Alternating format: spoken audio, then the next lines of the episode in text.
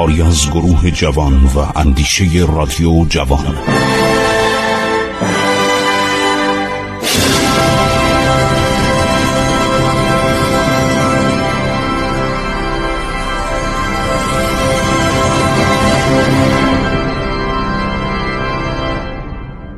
بسم الله الرحمن الرحیم. شنوندگان عزیز رادیو جوان من خسرو معتزد هستم. به شما سلام می‌گویم. ظرف پانزده دقیقه آینده با شما صحبت می‌کنم. از وزارت ایران درست بود دیوان ایران درست بود یا وزارت بهداری یا بهداشت و درمان در زمان ساسانیان و طبقات مختلف پزشکی آن زمان. به چند گروه اشاره کردم به گروه کارت پزشکان به گروه آشو پزشکان به گروه داد پزشکان به گروه ارور پزشکان یا داروسازان که این آخری بود و گفتم که به جای حق ویزیت عرض شود که اجناس و کالاها به پزشکان داده می‌شد. اشاره بکنیم به مانتر پزشکان. مانتر پزشکان کیا بودن؟ شاید خیلی از شماها این کلمات رو نشنیده باشید. عرض شود که آشو پزشک، داد پزشک، کارت پزشک، ارور پزشک و مانتر پزشک سنف پنجم.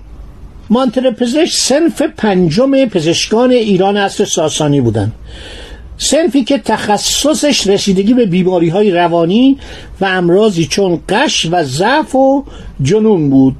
مانتر پزشکان از هیپنوتیسم و مانیتیسم علومی که قرنها بعد در قرن 18 میلادی در اروپا شناخته شد سر در می آوردند خیلی جالبه که علم پزشکی در ایران تا حدود زیادی جنبه مذهبی و دینی و اخلاقی و اسلامی داشت. پزشکان ایران خیلی اخلاقی بودند ما سابقی از مسموم کردن افراد به وسیله داروهای سمی که در تاریخ جدید اروپا ما بسیار زیاد شنیدیم و دیدیم.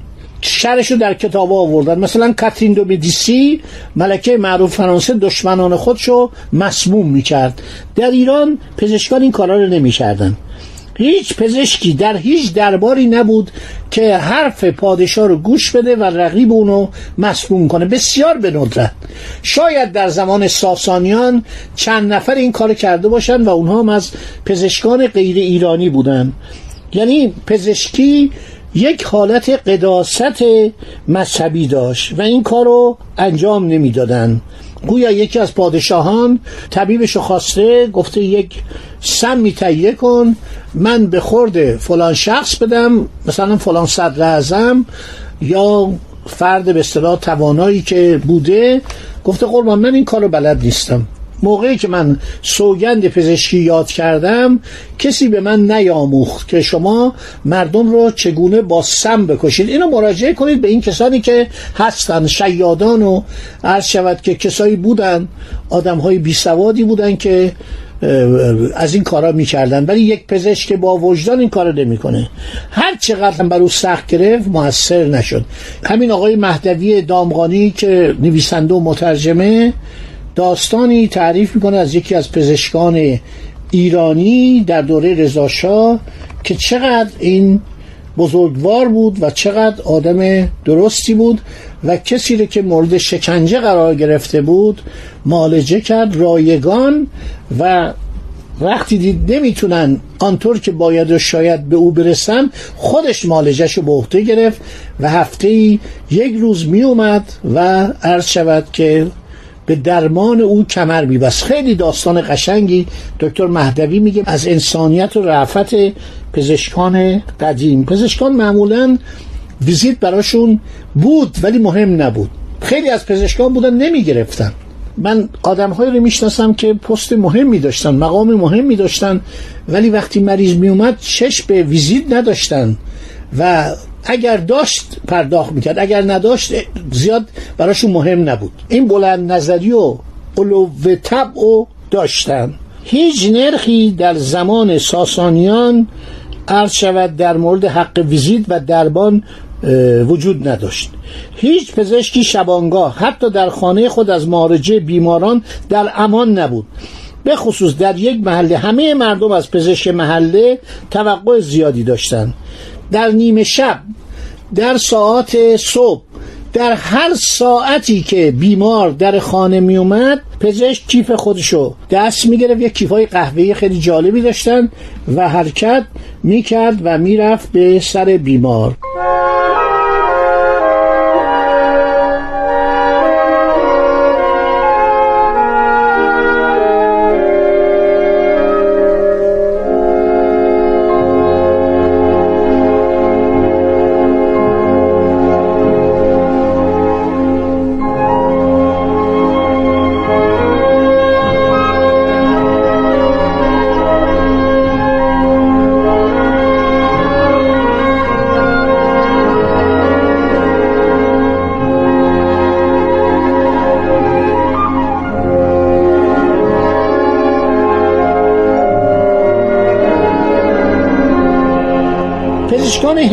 در ایران زمان ساسانی بسیار نفوذ داشتن از زمان اردشیر چون اردشیر به پنجاب لشکرکشی کرد و خیلی تحت تاثیر تمدن هند قرار گرفت. تمدن هند واقعا یه تمدن فوقالعاده و باستانی بود و آشوکا پادشاه بزرگ هند معاصر اشکانیان بوده. اردشیر وقتی میره اونجا مقادیری از داروهای هندی رو به ایران میاره. گیاهان و نباتات هندی و میوه های هندی رو به ایران میاره. و رابطه ما با هند خیلی گرم بوده. کمان که عرض کردم 700 تا فیل جنگی هم به عنوان قنیمت جنگی به اردشیر میدن و این فیل ها رو در ارتش ایران به اصطلاح مورد استفاده قرار می‌داده. ارتش ایران چند سنف داشته؟ یکی سنف سوار نظام بوده بعد پیاده نظام بوده که پیاده نظام از دهخانان و کشاورزان بودن و اینها تقریبا قسمت پایانی قشون رو تشکیل می‌دادند به اینها آنچنان که باید به سوار نظام برسن به اینها نمی رسیدن بعد گردون سواران بودن عراب جنگی سواران بودن بعد پیل سواران بودن. ما در تمام طول دوران ساسانی سنف پیل سوار داشتیم که بعدا اینا رو من به موقع براتون خواهم گفت. هر شود که در میان ارتشداران نظامیان نیز اتباع نظامی حضور داشتند که در جریان لشکرکشی ها و جنگ ها جراحات مجروحی را زخمبندی می‌کردند. داغ کردن گداختن محل جراحت با میله آهنین و سرخ شده در آتش کاملا متداول بود غالبا اثر مثبتی میبخشید. ما کتابمون از بین رفته. کتاب های طبی ما کتاب های علمی ما در حوادث مختلف و مخصوصا در دوران مغول از بین رفته.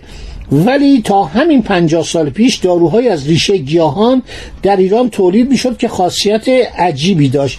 دارویی داشتیم به نام مومیا که بعضی گفتن از یک درختی گرفته می‌شد بعضی گفتن از یک غار گرفته می‌شد از یک شکاف سنگ ها گرفته می‌شد.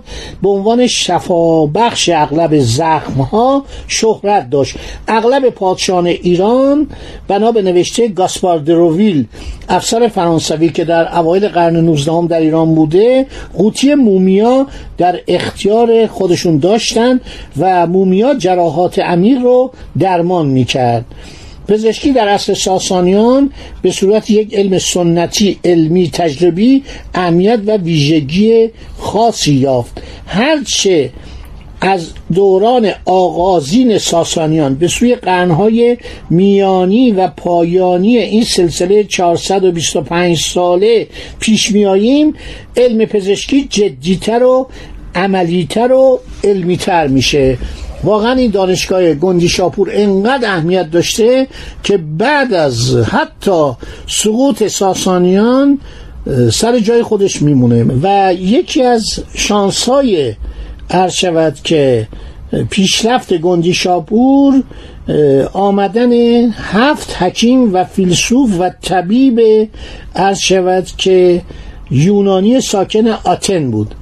هنگامی که جوستینیان دستور داد مدارس آتن رو در سال 529 ببندن اینا به ایران اومدن. در تیسفو مورد حمایت و پذیرایی قرار گرفتند. صد درصد اینها در تحول علم طب در ایران موثر بودند. اسمای جالبی هم داشتن دموس کرانوس سوریایی بوده. سمبلقیوس کلیکیایی بوده. کلیکیای تو ترکیه است یولامیوس فروکی بوده. فروکی تو ترکیه است پرسیکیانوس دودی لیدی بوده. لیدیه کجاست همین بازم ترکیه. چرا میگم ترکیه؟ برای اینکه اینجا روم شرقی بوده. اینجا کشور بیزانس که میگن همین ترکیه بوده با ترکیه اروپا و قسمت از یونان و این همه این نواحی رو بهش می‌گفتن امپراتوری بیزانس. هرمیاس فینیقی بوده. دیوجانوس فینیقی بوده. لبنانی بوده. ایزیدروس قزی بوده. از مردم قزی در فلسطین. اینا همه پزشکان روم شرقی بودن. چون تمام این نواحی جزو روم شرقی بوده. اینا تحول عمیقی در علوم تدریسی دانشگاه جندی شاپور ایجاد کردند همینطور از مصر و یونان قدیم هم کتاب هایی به اینجا آورده می شده این دانشگاه گندی شاپور خیلی دانشگاه بزرگی بوده. دانشمندان بیزانس حق بزرگی به گردن بشریت دارن. مثلا اینا یک سلاح جنگی اختراع کردن که از فسفر و نفت استفاده می‌کردن. گوگرد و فسفر و نفت و سطح دریا رو به آتش میکشیدن. اولیوم انسن داریوم که میشه فیوگریس آتش یونانی. ناوگان خصف رو میسوزوندن. این دانشمندان وقتی اومدن به ایران کتاب های زیادی با خودش آوردن. اورانیوس یک پزشک و حکیم سوریانی که اگاسیاس او رو روی بغض و کین مرد جاهل و شیادی مینامه صفحه 18 ایران در زمان ساسانیان در دربار خسرو انوشیروان بوده. این غیر از اون بوده. اورانیوس جز اون هفت پزشک نبوده. دانشمندانی که به ایران اومدن خیلی خدمت کردن کتاب های زیادی نوشتن. اینا نکات خیلی جالبیه. عرض شود که در کتاب های مختلف بحث شده. آنکتیل دوپران به زبان فرانسه اینا رو ترجمه کرد در سال 1771 در مورد مسائل علمی پزشکی و طبیعی دوران ساسانیان. در دوران ساسانی علوم طبیعی طب و نجوم با هم تدریس می شده یاقوت در کتاب موجم البلدان گلوهی از محققان از خطی به نام گشتک برای نگارش آثار طبی نجوم و فلسفه استفاده می کردن. به طور کلی مراقبت پزشکی درمانی از زمان ولادت هر نوزاد آغاز می شده جاهز مورخ بزرگ اصل اسلامی از دیوان ایران درست بود نام می‌بره. می نویسد پزشکان در ایران اصر ساسانی از مقام بسیار محترمی برخوردار بودند. در سلسله مراتب مقامات کشوری جایگاه آنان بعد از ارتشتاران یعنی فرماندهان ارتش و موبد موبدان بوده. در کنار پزشکان دبیران یعنی منشیان دربار دولت و کارکنان بلند پایه‌ای که سواد خواندن و نوشتن و به اصطلاح منشیگری و ترسل داشتن و اختر شماران یعنی ستاره بینان و منجمین قرار داشتند. پزشکان سومین رده سلسله مراتب مقامات مملکتی را تشکیل می‌دادند. ایران سالار پزشک مقام بلندپایه‌ای بود که برزویه حکیم مدتها مسند نشین آن بود. این مقام معادل ریاست سازمان نظام پزشکی امروز در ایران بوده است. ایران سالار پزشک. این رئیس سازمان نظام پزشکی بوده. ایران درست بود. مقامی معادل وزیر بهداشت و درمان و آموزش پزشکی بود که رفتار و اعمال پزشکان و نیز امور دانشگاه پزشکی شاپورگرد را نظاره می کرده است. خب دوستان عزیز برنامه ما به اینجا رسید. وقت ما تمام شد. طبق معمول خدا نگهدار شما باد.